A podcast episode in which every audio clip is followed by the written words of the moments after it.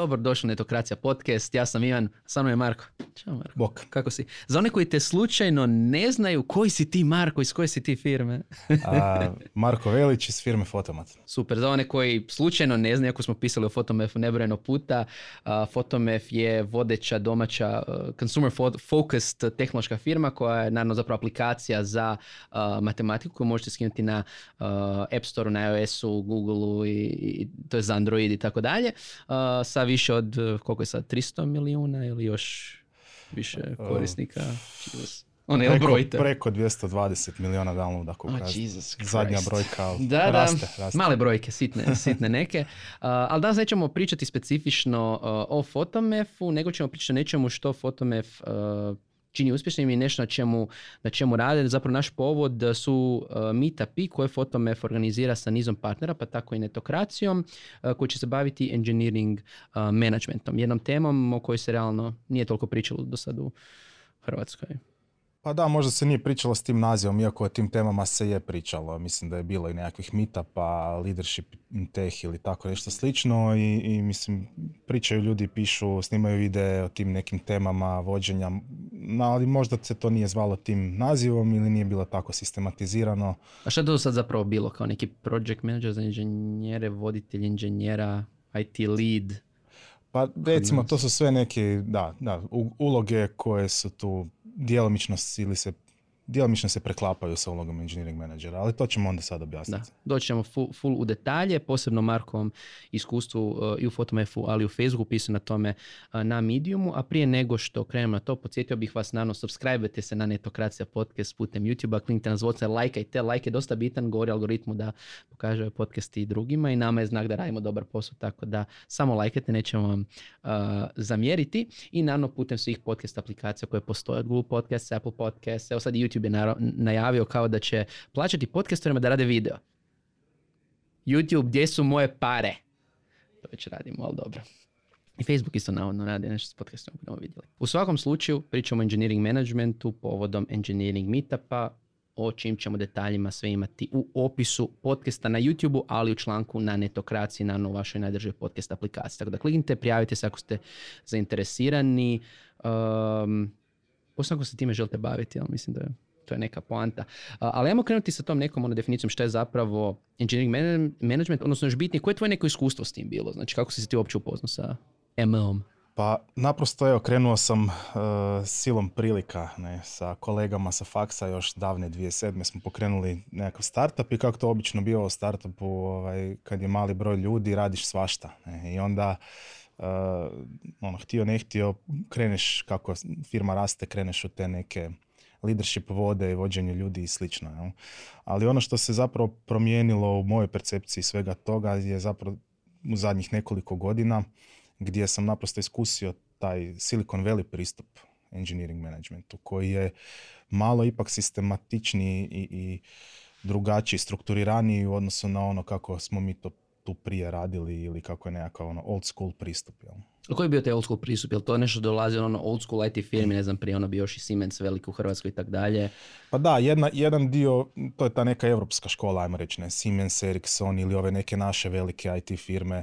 Ja se znam zezat sa ono, friendovima iz moje generacije, kao in dva generacija, ne. ovaj, ali u principu, ono, nisi, nisi imao gdje drugdje raditi, ne. A danas ovoga, je jako, ono, puno je veći izbor i naprosto veća je ta fluktuacija znanja, cross pollination, ljudi idu u firme e, pa mijenjaju, pa ono, donose znanje iz jedne firme u drugu i tako se to, ja bih rekao, znanje iz Silicijske doline prelilo i u Europu, onda i kod nas. I to zapravo nije nešto što je super novo. Ne? To su znanja tipa ova, ova knjiga ovdje koju imamo od Andy Grova iz Intela. To su znanja iz, iz zadnjih recimo 50 godina, možda i više. Ne? E, i, I cijela ta priča oko menadžmenta, pogotovo u engineeringu koji je malo ipak specifičan u odnosu na druge discipline, to ćemo doći kasnije zašto, e, ipak počiva na tim nekim principima i praksama koje dolaze iz raznih dijelova svijeta. I Amerikanci su učili od Japanaca, e, e, a prije toga Japanci od Amerikanaca. Tako da sve je to neka evolucija koja se događa. Ako nas zapravo došlo opet kroz taj neki model Silicijske doline. Znači, Dakle, ono, isto kao što smo, ne znam, učili po prvi put su investicije, kako rezati investicije ako su bili founderi. Točno Ovo to. je zapravo taj neki dio. Točno to. Ja bih rekao da je to dio nekakvog maturity nekog sazrijevanja naše IT scene je i prepoznavanje engineering managementa kao uh, kako sam tamo napisao, it's a thing. Ne? Mhm. To, to je nešto, substancijalno nešto što je uh, engineering manager kao rola, da je to full time rola. Ne? Znači ti kad si nekakav ono senior software engineer, tech lead, team lead, ipak to nije full time uh, uh, dediciranost ljudima, procesima, organizaciji, uh, nego je to nekako ono radiš usput. Ne? I onda kad većina senior inženjera, a tako zapravo i startup raste, ne?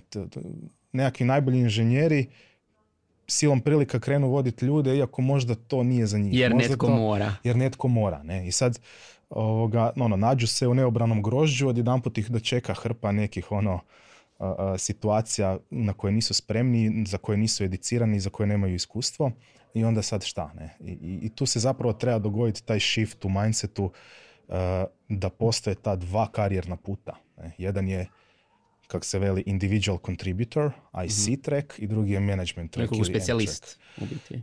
Da, specijalist ili generalist. Znači Mhm. možeš ti biti i super senior inženjer generalist. Mhm. I to su onda nekakvi ono tech lead, staff engineer, principal engineer. uh, I onda tu se oni razvijaju dalje u te takozvane arhetipove. A generalist je zapravo jedan arhetip. To je neki ono inženjer kojeg možeš staviti na bilo koji ono skoro bilo koji tech stack ili različite vrste, različite domene, on će se snaći, on će ono složiti arhitekturu, postaviti temelje, e, zaposliti još dodatnih ljudi, for, oformiti neki tim oko toga i, i hajrat engineering menadžera da mu sve to vodi. Ne? Da, zapravo dok neki možda stari model je bio baš ono varijanta, aha idemo menadžere i, i ideš u direktora. Da. I to je ni način. I, I to je ono, jedini način za napredovanje je taj hijerarhijski, znači ono napredovanje. A ovdje zapravo imaš, nemaš samo taj ono vertikalno napredovanje, nego i horizontalno. Znači nemaš people responsibilities, nisi odgovoran za ljude, ali i dalje napreduješ, napreduješ u, u toj nekakvom e, tehničkoj zrelosti, a, bilo kao generalist, bilo kao neki specijalist, neki arhetip. Ono, primjeri tih arhetipova su recimo u Facebooku imaju arhetip Uber fixer. Ne? To je ono osoba koju ćeš staviti da kad treba pofiksat nešto i vrlo brzo će se snaći, vrlo brzo će skužit code base, debagirat, traceat, skužit. Ono, recimo kad je bila ova, mi smo imali veliki, ono, velike refaktore u Facebooku uh, uslijed ovih privacy promjena, jel? gdje je zapravo trebalo proroštati cijeli tech stack i maknuti bilo kakve ono uh, fičere, značajke, jel, varijable koje bi mogle eventualno kompromitirati privatnost korisnika i tu se onda jako, ono, tu su došli ono, Uber fixeri, To je zapravo ono iz Reservoir Dogs, kad dođe, znaš, nego da ono, to ne iz Reservoir Dogs, nego iz ovog raga Pulp Fictiona kad dođe ovaj Wolf i riješi se tijela i tak dalje. To je to. Recimo, je to. da. Ljudi je koji se jedan riješe, arhetip, da. ljudi koji se riješe uh, tijela. Zapravo spomenuo si Facebook, znači ti si radio u Facebooku, tamo ti je zapravo to, po- to, to ti je postalo jasno koliko je ta uloga bitna, ako sam dobro shvatio. Pa tamo mi je postalo jasno koliko je, koliko je to dobro razrađeno. Ovoga, kao, A šta je kao- prije bilo? Znači šta je bilo, ovo što spomenuo ono in dva generacije i tak dalje, ali šta, šta je po tebi prije bio menadžer inženjera, a šta onda nakon tog iskustva si shvatio da je zapravo što misliš da i drugi trebaju razumjeti? Pa recimo ja nisam, e, prije Facebooka ja ono, vodio sam timove tipa do 20 ljudi, jel? A, ali nije mi bilo, nisam tako sistematično radio recimo a, performance management. Nisam toliko dobro razumio senioritet inženjerski i što to zapravo znači biti senior inženjer ili još i veći ovi stupnjevi senioriteta, pa i ovo sve što smo pričali malo prije. Uh, nisam razumio uh, taj koncept um, autonomije i odgovornosti. Nekako, mislim, smo- mislim da, da ga jesam radio nekak samo, na samouki neki način, jel, nekak implicitno, ali e, u takvim firmama i zapravo iz literature isto, ali literatura je jedna priča, druga priča kad ti vidiš Praksa, zapravo mhm. ono prave ono šarkove kako to dobro rade ovoga, i onda učiš od njih na terenu. Ne? I, i ono, puno je tu dimenzija tog posla i, i da je to zapravo stvarno full time posao i nemaš ti tu, nemaš ti tu vremena onda zapravo ni, ni kapaciteta mentalnog za neki individual contribution rad, neko programiranje i slično. Da, to me uvijek na one situacije kad neki mi Ovaj. Što zapravo me dovodi neko pitanje, da li, je svaki, da li svaki inženjer može biti menadžer ili treba o tome razmišljati u kontekstu toga da imao sam više situacija kad bi upoznao neke posebno co-foundere koji su ono samim time što su co-founder, radiš sve, onda samim time si ti CTO jer ti si taj i onda ono u nekim trenucima mi kažu kao e, znaš kaj, puno rađe bi sad jedan kodirao nego... E pa tu, tu je zanimljiva priča, e, ako pogledate te neke startupe koji su ono postali unikorni ili, ili ako nisu unikorni su velike, velike firme. Često ćete imati ono CEO, CTO, CIO, CEO, whatever, znači to, to je neka ta inicijalna ekipa koja je počela raditi, neki C, ali to su ono friendovi iz faksa ili ekipa koja ono njih je bilo 4-5, ok, svi su si, ne, tak smo i mi bili u ono, našoj prvoj firmi. Ne. Onda vrlo često vidiš da te firme uz to još imaju zapravo i engineering menadžere, pa imaju directore of engineering ili engineering directore ako ih je više, pa onda imaju VP of engineering. Ne. mm I, I tu se zapravo događa to, znači oni prepoznaju da oni to ne znaju ili ne žele raditi i onda uh, ono, ne da im se. Mhm. i onda zaposle zapravo direktore, zaposle VP-eve, jel, i tu se stvara ta neka paralelna zapravo prava ono, hirarhija, a ovi su tu ne sa strane. I onda često, često bude u tim firmama da CTO zapravo bude neko koji je iz inicijalne grupe foundera, koji ima neki svoj ono tim, neki elite squad svojih ono inženjera koji su onda često principal ili staff inženjeri plus možda neki mlađi. I onda oni su ono elite squad za posebne namjene, za posebne projekte koji su tom CTO zanimljivi, koji onda imaju neki impact kroz cijelu firmu, ono, i istraživanje, testiranje nekih novih tehnologija, koncepata i slično. Ne? Ali ovaj glavni dio posla, business as usual, to drže ta hijerarhija. Ali to mi, baš zanimljivo. Često sam pričao, posebno etokraciji, eh, sa kolegom ono u smislu, tipa moja osobna uloga uvijek ispala da sam imao smo jednu glupu, ja sam smislio jednu glupu užasnu metaforu, da su kao moj leadership tim je tu da čuva da se, da se selo ne, da selo ne uhvati požar, dok sam ja onaj ovan koji lupa u, u, u utvrdu neke druge, kao trebaš ovo da sve druže i tak dalje, da, da, da, ovaj se igra kao i to je dobro u neku ruku. Što je zapravo zanimljivo iz tog aspekta u biti leadershipa unutar tehnoloških filmija. Da mi reci, evo sad je netko razmišlja, ok, engineering management. Mislim, da li je to onda pitanje da jednostavno neko shvati da je dobar u tom ili kaže ja želim voditi ljude? Iz inženjerske perspektive, naravno. E, tu sad uh, postoji nekoliko ono, različitih mogućih motivacija zašto bi neko htio biti menadžer. Ne? I dosta tih motivacija su krive motivacije. Budimo iskreni. Ne? Ja sad, da jedna pare. Uh, e, a, tu je sad, tu je sad ovoga catch, ne? Znači, ono, pametna je ta ekipa. Ne? Oni su na, sve su mislili. I onda sad, mislim, ti kad, kad gledaš te njihove karir trekove, i onda i naše, recimo u Fotomatu, mi smo sad zapravo skopirali isti, isti princip. Uh, nema razloga da nekog forsiraš u management samo zato da bi imao više para, ne? veću kompenzaciju.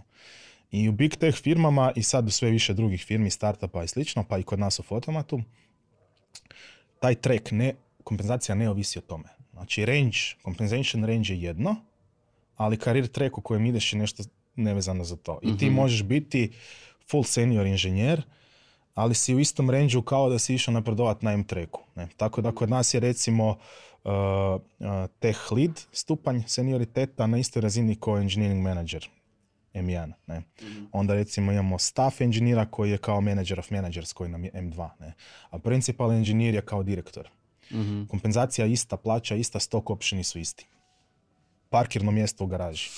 A to je bitno imati na umu, jer imam osjećaj da kod dosta firmi, ili, to je opet ova varijanta što si rekao, učimo od onoga što imamo u zemlji, učimo od onoga što smo vidjeli, ako nismo vidjeli ove druge primjere, dosta firmi će jednostavno nećemo taj model, nego ti ne možeš biti ne može biti samo inženjer. Da, ali onda to je zapravo kriva, to je taj perverse incentive, ne? mm perverzni incentive gdje, mm gdje ljudi se guraju biti menadžeri iako to možda nije za njih ili ne žele to raditi, onda to radi krivo da vam se dogodi ona situacija gdje zapravo napreduješ sve do pozicije na kojoj dobiješ otkaz, gdje sam konkretno čuo za jednu firmu, uh, imali su odličnog inženjera, čovjek je bio ono i mentor, svi su ga volili i tako dalje, prirodan PF je bio da ide prema CTO, kad je došao na CTO je, a on je skužio da to ne želi raditi, B oni su skužili da fakat mu ne ide to dobro i na kraju niko nije bez Da, i šta si dobio? Izgubio si super inženjera, a nisi dobio niš. Ne? I ono što je bitnije je kao firma, ako gledamo za one koji su founderi i slično i razmišljate kako organizirati svoje inženjere, izgubili ste jako puno vremena. Tako je, tako je. I, i generalno loš menadžer, uh, oni to kažu, ima jako veliki uh, blast radius.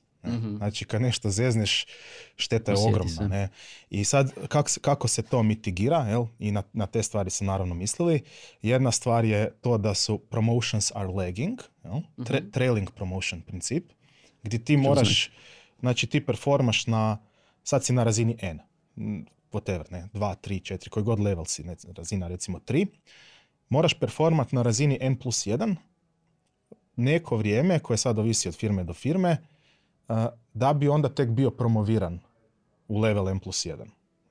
To je ona varijanta da pokažeš već da, Da, si spreman pokažeš, za to. tako je. I sad to zapravo ima benefite i za firmu i za samu osobu, jer naprosto nisi stavio čovjeka u nekakve ono suluda očekivanja koja ne mre shendlat i onda kaj ćeš ga demo, demotat. Nećeš ono, loše će performati i otići će. Ne? Ali to nešto isto što firma mora imati strukturirano. Jer rekao bi u neinženjerskom svijetu da je to na varijanta kao kažu, aha, kad mi vidimo da ti grižeš, onda, mislim, kad ja gledam isto, again, a gledam iz aspekta netokracije, moji partneri su moji partneri zato što su više grizli od ostalih.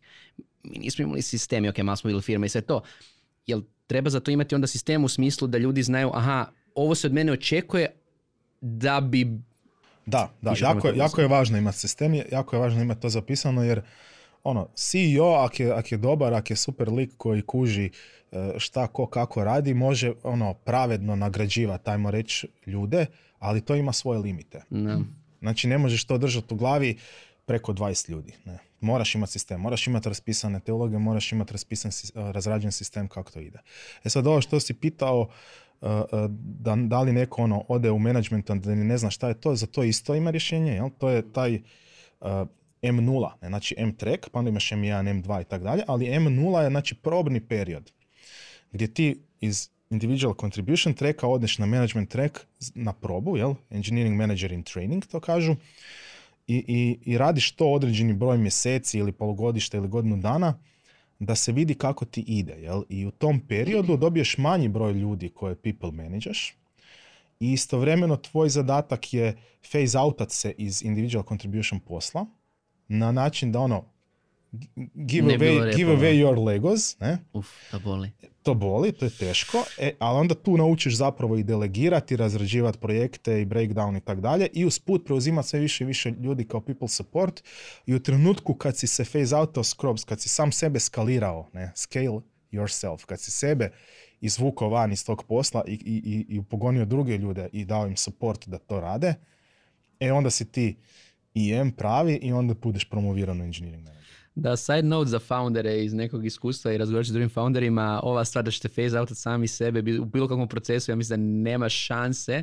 Ili mora vas nešto natjerat da ono odete na odmor, tako reći, par mjeseci ili odmaknete se, jer teško je give away Teško, your. Legos. Tako je. Teško, jako. Ok, i sad recimo netko je odradio taj training, cool, spremanje za engin- engineering menadžera, kako će izgledati njegov dan? Šta će on zapravo raditi, a da neće kodirati jer plaće za svojim kodom i tako dalje?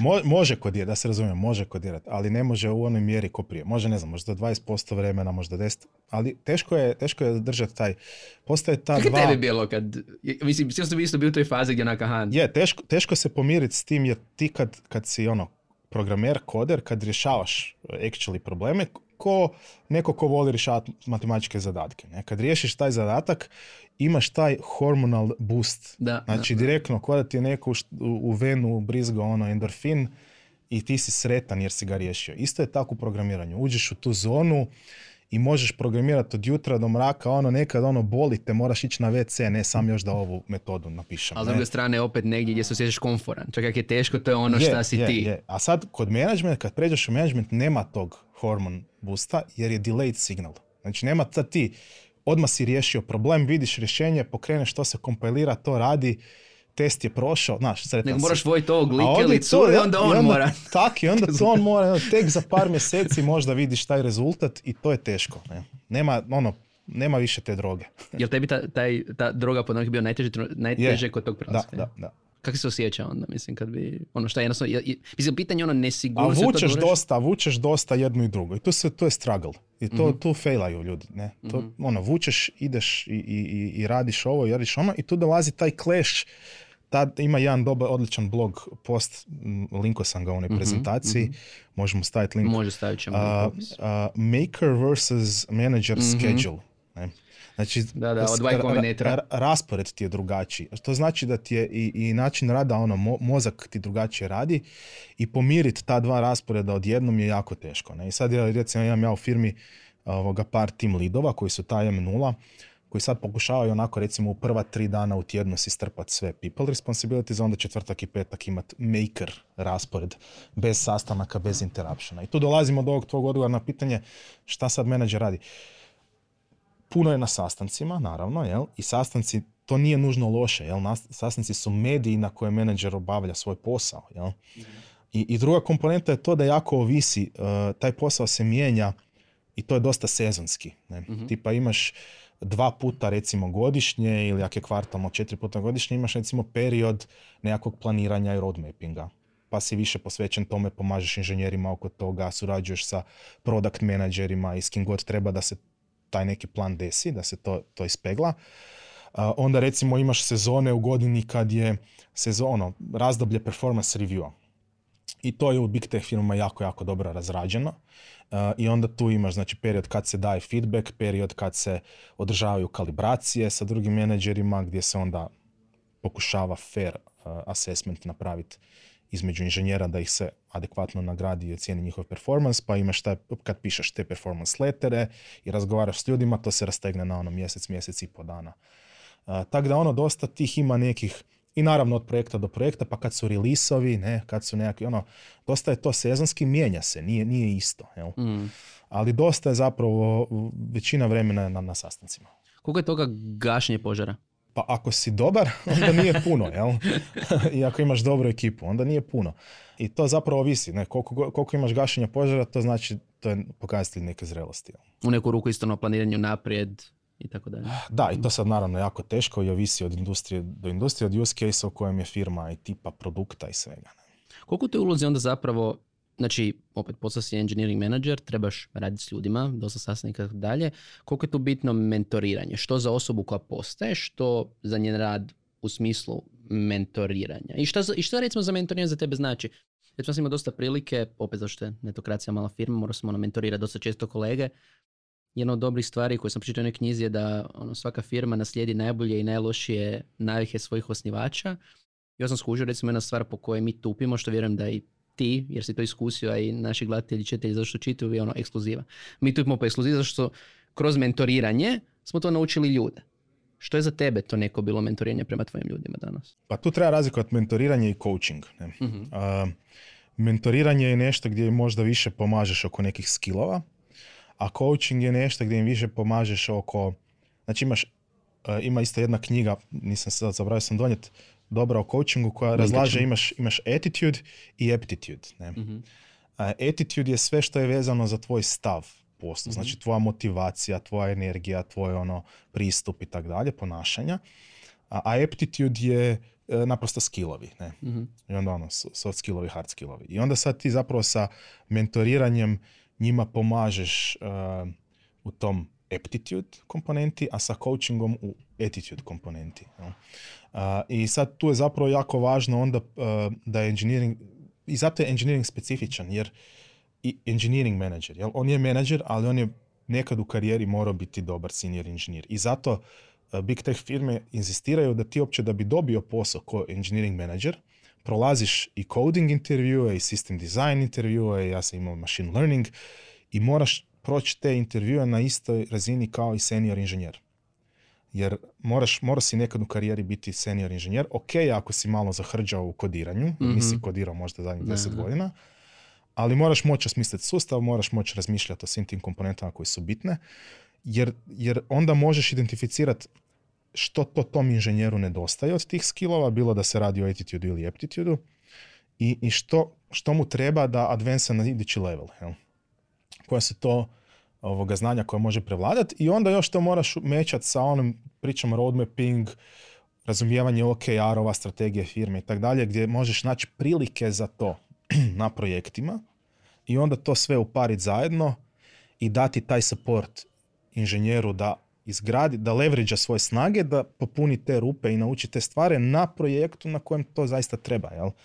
I to je taj... U biti primjena nekog inženjerskog načina razmišljanja na stvari koje nisu Je, je. kod Da, kao da. takav. Pa generalno ja se zezam pa kažem da ovaj moj posao isto sad u Fotomatu isto engineering, ali nije engineering sustava i, i, i nekakvih aplikacija, nego engineering organizacije.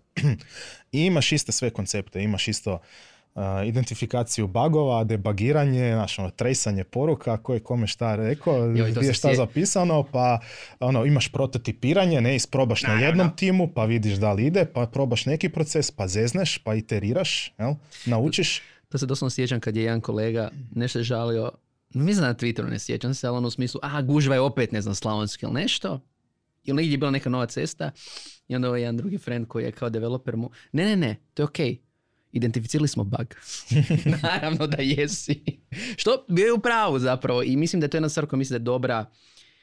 Uh, koja mi se jako recimo sviđa kod tehnoloških firmi zapravo prati cijelo područje što upravo zato što se dolazi sa inženjerskim mindsetom se često sistematiziraju stvari koje u nekim drugim firmama i sustavima jednostavno, iako rade, ostaju nedefinirane.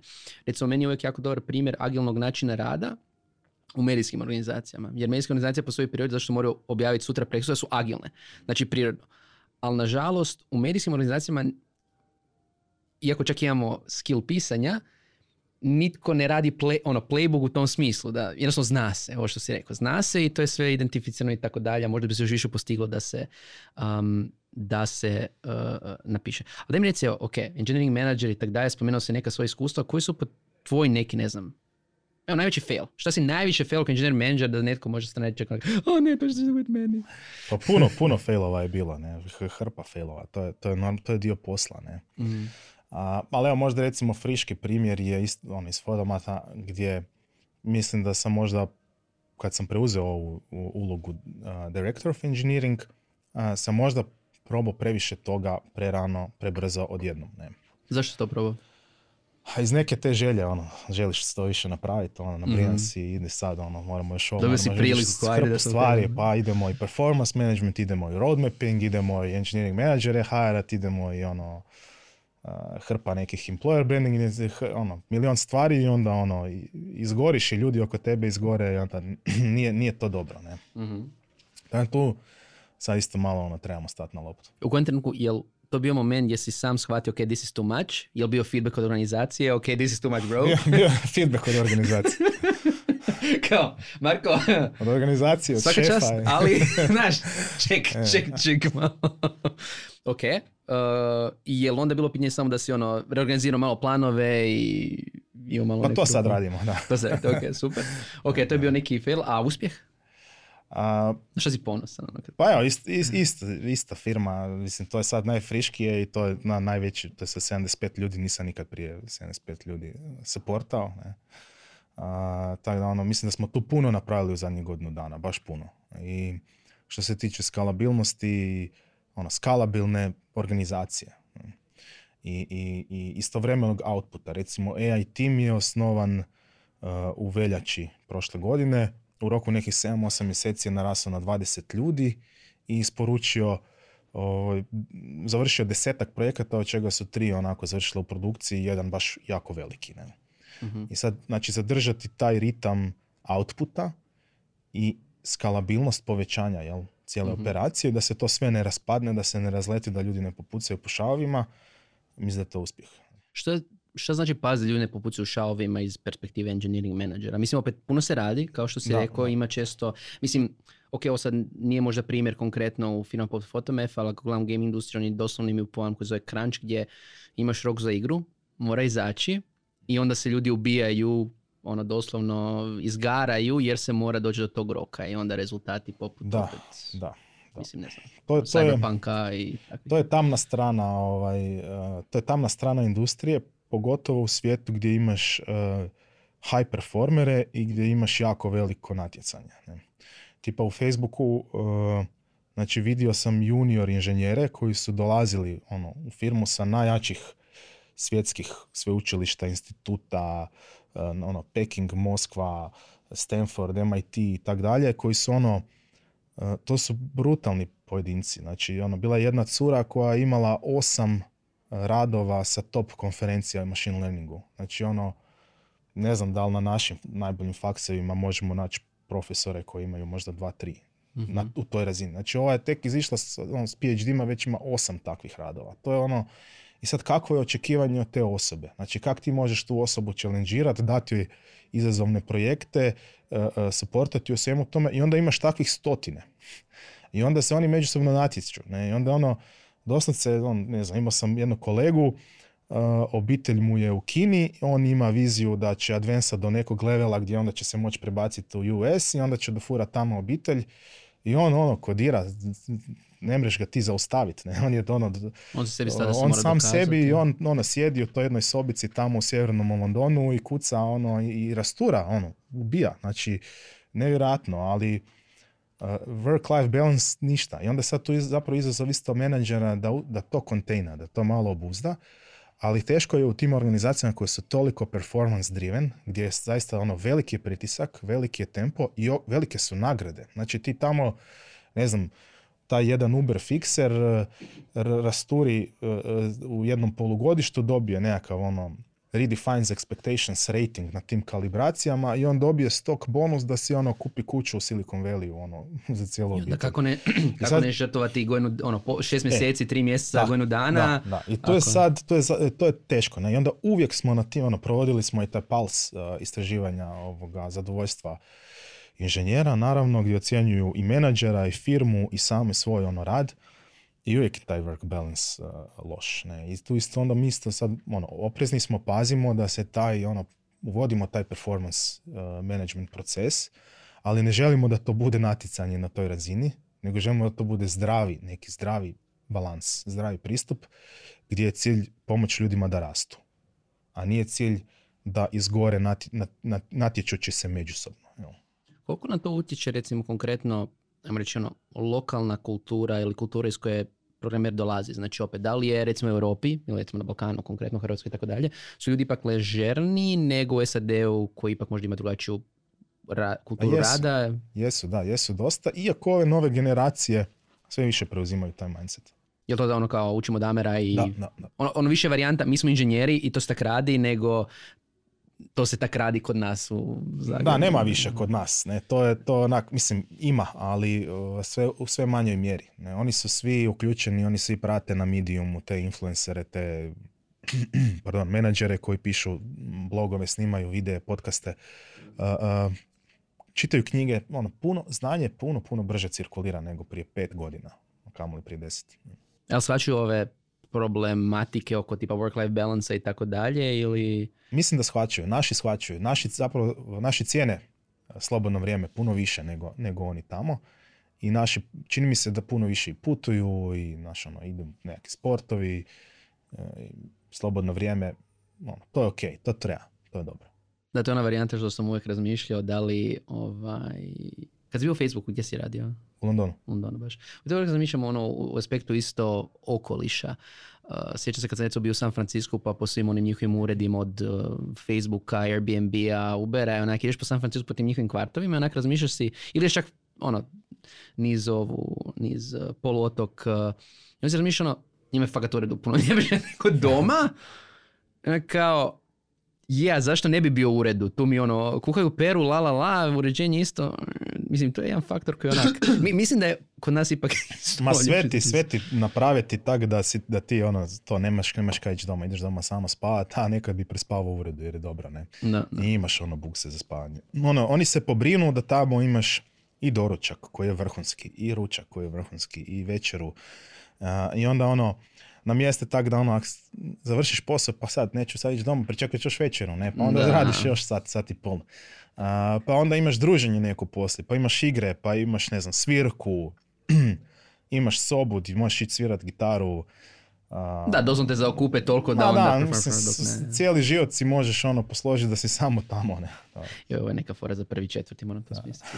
koliko, je, koliko je recimo unutar um, rada kao engineering manager problem isto nego ono impostor sindroma i slično? Da li u nekim trenucima osjećaš ono, jesam ja spreman za ovo, svi će skužiti da nisam dobar menadžer, ne znam ovim ljudima voditi. Pa meni je bilo prvi godinu i pol dana u Facebooku imposter sindrom, ono, Mhm. najjače. To je baš uh, veliki pritisak i ono, oko tebe su najbolji ljudi na svijetu u tom poslu i to je, ono, teško je. Mhm. Cijelo vrijeme se uspoređuješ s njima i vidiš koliko ono, nisi dobar i šta još moraš naučiti i uh, stalno si izložen tom feedbacku. Znači, ta, velik dio te priče je feedback. Mhm. I to kod nas je kulturni šok. Ne? Zašto? A, kod nas nema te kulture, nema te razmjene direktne, tog candid feedbacka. Ne? candid, Candid honesty. da, mislim da bi Mhm. najbolji, honest je nesretno, ono, može se reći honest feedback, ali Mhm. ako ga ne daš, onda kao ispadaš dishonest. I onda zato je candid bolja Mhm. riječ, možda prijevod bi bio neposredan, ne? Mhm, mhm. izravan nekakav feedback.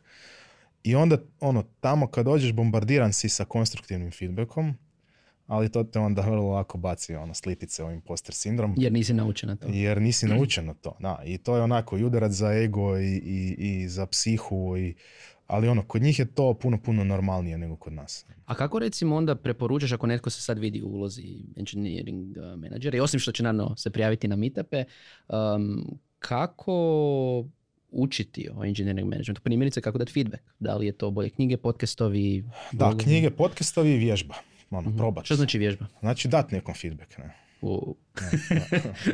kako to, mislim, ako si individual contributor, šta to znači konkretno? Ok, ja želim dati feedback kome. A, pa feedback možeš dati ono, u svakoj prilici. Ne? Možeš, e, ne znam, meni sad možeš dati feedback. Marko, previše se vrtiš na toj stolici. to malo se stabilizira. Mhm. A, to su te neki ono, hrpa je tih situacija. I, i jedan ono mehanizam koji je zapravo jedan od najvažnijih tulova alata za, za engineering menadžere su ti jedan na jedan sastanci, one on ones. Mhm. I tu se često događa ta razmjena feedbacka i ti jedan na jedan sastanci bi trebali biti, isto linkat ćemo blog post, uh, awkward one on ones. Ne? Uh, ideja je da budu awkward, da se tu potegnu awkward teme. Znači teme o kojima ako ti ja imamo jedan na jedan, pričamo o stvarima koje ne bi trebao čuti neko treći. Ako može čuti neko treći, to nije tema za jedan na jedan. Naravno, teško je na svakom jedan na jedan sastanku imati samo takve teme, Da bi to trebao biti cilj. Znači ali to imati... bi trebao biti cilj, to bi trebalo težiti. I, to, i, i, i, i o, tome, o- na tome trebaju raditi i uh, menadžer i reportee. Jel? U smislu pije svog menadžera takva pitanja, da, da, ne samo da, da te on. E. čekaš da te on pita. Ali neće se to desiti sam tak iz vedra neba. Sad ja ću doći biti negdje menadžer, sad ti si inženjer, ajmo one on one. Znači treba vrijeme. Mhm. Treba vrijeme da se uspostavi taj neki trust, da se ljudi upoznaju i tu nema prečica. Nema shortcuta. It takes time. Nema hack. I, i zato nema heka. I zato taj važan je, taj trust je jako važna komponenta gdje engineering manager mora biti dobar u predbivanju tog trusta i, i treba vremena da se on izgradi, a ono u sekundi se rasturi i treba vječnost da se uh, ponovno uspostavi. ne. Da, recimo, mislim, drugi ekstrem je bio ono što sam često isto vidio kod startupa i mislim što sam i sam imao iskustva i, i raditi, a to je ono kao, uh, kad si mala firma pa kao trebate razgovarat kak ide, podeš na kao pa kao trkeljate sat vremena, zapravo niste Zapravo ništa niste- e, znači, postavili. To je to, da, da. I sad ti one on one su jedan način davanja feedbacka, drugi način je neposredno kroz rad, znači code review. Znači ti u code review možeš dati super prilika za dati feedback. Možeš dati feedback na neki dokument, neki plan, znači ono asinkrona komunikacija kroz dokumente, puno pisanja. Ne? Oni jako puno pišu u tim big tech firmama. Pišu planove, pišu roadmapove, pišu analize, pišu ono retrospektive i tu si razmjenjuju feedback. Kod, kod Amerikanaca u kulturi, ako ti njemu zašeraš neki dokument, on će se osjećat e, obavezan tebi dati feedback, unijet barem nekoliko komentara koji nisu bez veze, koji su stvarno up to point i koji su konstruktivni. Ne? I onda još imaš feedback, feedback kroz taj ciklus performance managementa koji se događa obično dva puta godišnje, odnosno četiri puta godišnje, neka ono lightweight varijanta je mid-cycle. I, I tu onda postoji ono alat i forma za dat feedback i tu se baš ono daje ozbiljan feedback na, na uh, koji opet ništa u tom feedbacku ne bi trebalo biti iznenađenje. Znači sve to bi ti trebao iskomunicirati sa ljudima i prije. Jel?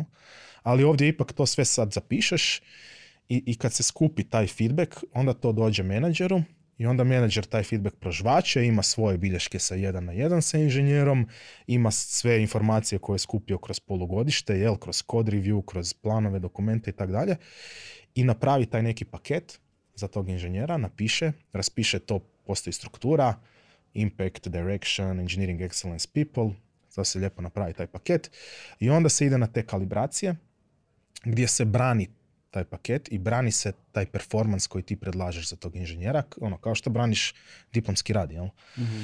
I onda te drugi menadžeri i direktor te challengeiraju, ne, i, i postavljaju pitanja i onda se uspoređuje sa drugim inženjerima i to se zove kalibracija. I rezultat ono, tih kalibracija je zapravo nekakva maksimalno objektivna i nepristrana ono, rang lista jel, inženjera gdje su oni dobiju taj rating, eventualno promotion ako su zaslužili. I nakon toga menadžer piše performance letter za inženjera gdje mu napiše ono, otkriva, znači u onoj mjeri koliko smije se otkriti, ne smije se sve detaljno otkriti šta se razgovaralo, jel, da se ne bi opet stvorili neki perverse incentivi pa da ljudi optimiziraju samo na to, ali ono generalni nekakav performance rating se otkrije, kaže se čovjeku i, i, i napiše se šta je bilo dobro, šta su growth areas, kako ih poboljšati, kako te stvari popraviti i onda je to zapravo zaokružen taj proces feedbacka i performance managementa. Koliko je za nekoga tko opet želi biti engineering manager ili se jasno, vodi inženjer, koliko je teško raditi taj posao u organizaciji koja nije koja nema framework za to. Da li ti možeš biti dobar engineering manager u firmi koja, mislim, neću reći ne prepoznaje važni engineering manager, ali ono, ne, ne daje važnost tome. Mislim, koliko je važno imati tu neku strukturu. I pa ja bih rekao da je najvažnija stvar uh, dobiti buy-in od odgovorne osobe ili odgovornih osoba i dobiti taj recognition da je to full time posao. mm I da to onak treba se nije posvetiti ljudima, nije usputno. Znači nećeš sad ne možeš očekivati od nekog teh lida koji drži konce za pet projekata i kodira i arhitekture razrađuje i sve i mentorira ono, inženjere, ne možeš od njega očekivati da će odrađivati people management i da će imati ono te difficult conversations, awkward one on ones i razmišljati o karir progressionu svakog tog inženjera, ne možeš. Mm. Znači to je full time posao, moraš imati ljude koji to znaju raditi i, i može se početi korak po korak. Znači ne mora se sve odjednom uvesti. Znači ono, one on ones svaki tjedan sa inženjerom pol sata sjesti. Jednostavan mali korak. Jednostavan mali korak, ogromni benefiti već za par tjedana. Već za dva mjeseca kad se uspostavi taj trust da vidiš koje pomake imaš. One on one je svako dobar prvi korak. Osim toga, da možeš preporučiti neku može literaturu nakon ovog podcasta? A, pa naravno, da. Mislim, hrpa je, hrpa je mhm. knjiga tematskih o coachingu, o, ne znam, generalno o skillovima, Ray Dalio, Principles, uh, uh, Kahneman, Thinking Fast and Slow, uh, svašta nešto, ali ja sam tu donio tri neke knjige koje ja mislim da su... Kameri. može, znači, ove tri knjige svaki engineering manager koji kod nas se zaposli dobije ove tri knjige mm kao ono početnu literaturu, lektiru, jel? Znači ovaj... Uh, ne lektira opet. High Output Management, Andrew Grove, koji je bio CEO Intela i, i mhm. to je nekakva ono biblija za management generalno, posebno za engineering management. Tu čak imam. Uh, odlična je. onda je recimo uh, The Making of Manager moje bivše kolegice Julie Juo iz mm Facebooka. Ta knjiga recimo jako dobro razrađuje baš onako taktički vrlo, vrlo detaljno kako se to radi u Facebooku i generalno big tech firmama, vrlo onako praktično i, i mhm. prizemno. Jel? I onda ovoga kao tim redoslijedom bi preporučio da se čitaju kao treća Creativity Incorporated Eda Ketmula iz Pixara, koji je uh, de facto ono bio glavna, glavni čovjek u Pixara uh, uh, uz Steve'a Jobsa naravno i ostalu ekipu i on tu daje jako dobar pregled. Iako je to ono firma koja radi crtiće, to je visoko tehnološka firma. Jel? Znači, isto kao i u fotomatu recimo. Ne? Mi ono, krajnji cilj je aplikacija i hrpa matematičkog kontenta, ali iza toga je hrpa tehnologije koja to mm omogućava. Ne? Isto je ovoga, u Pixaru ono, cijeli taj sustav uh, zapravo računalne grafike, renderiranja alata za sadr, izradu sadržaja svega i jako puno kreativnosti u smislu ono stvaranja priče i likova i svega toga i sad kako ta dva svijeta pomiriti, kako imati super ovoga performance uz to i procese uz to da ne ubiješ kreativnost. Ne, što im se znalo dogoditi i to lijepo objašnjava u knjizi. I još onda daje odličan pregled stanja tada u Silicijskoj dolini sa osvrtom na druge firme iz, iz doline, tako da ono, s te tri knjige počnete i onda dalje ćete već biti super, u super poziciji. Super. Znači te tri knjige plus prijava na naravno Engineering Meetups koje ćemo linkati uh, u opisu uh, ovog podcasta. Do prvog meetupa imate vremena pročitati lektiru i napisati svoj izvještaj. Šta ćemo ih tražiti? Jednu, dvije stranice pisanog. Uh, možete submitati, nema problema. Marko, hvala ti na svim informacijama koje sam dao o engineering managementu i veselimo se meetupovima da naučimo više. Opet prijavite se na link koji je uključen ispod podcasta, YouTube-a i svega toga. Um, I hoćemo pričati o ovoj temi definitivno i na netokraciji. Uh, hvala podcast studiju što nas je ugostio da pričamo o engineering managementu. Ako ćete imati kakva pitanja za Marka, naravno možete ih postaviti u komentarima dolje. I ništa, vidimo u sljedećoj epizodi Netokracija uh, podcasta uh, i nadam se da ćete biti uspješan menadžer ako se na to odlučite. Ćao. Hvala, pozdrav.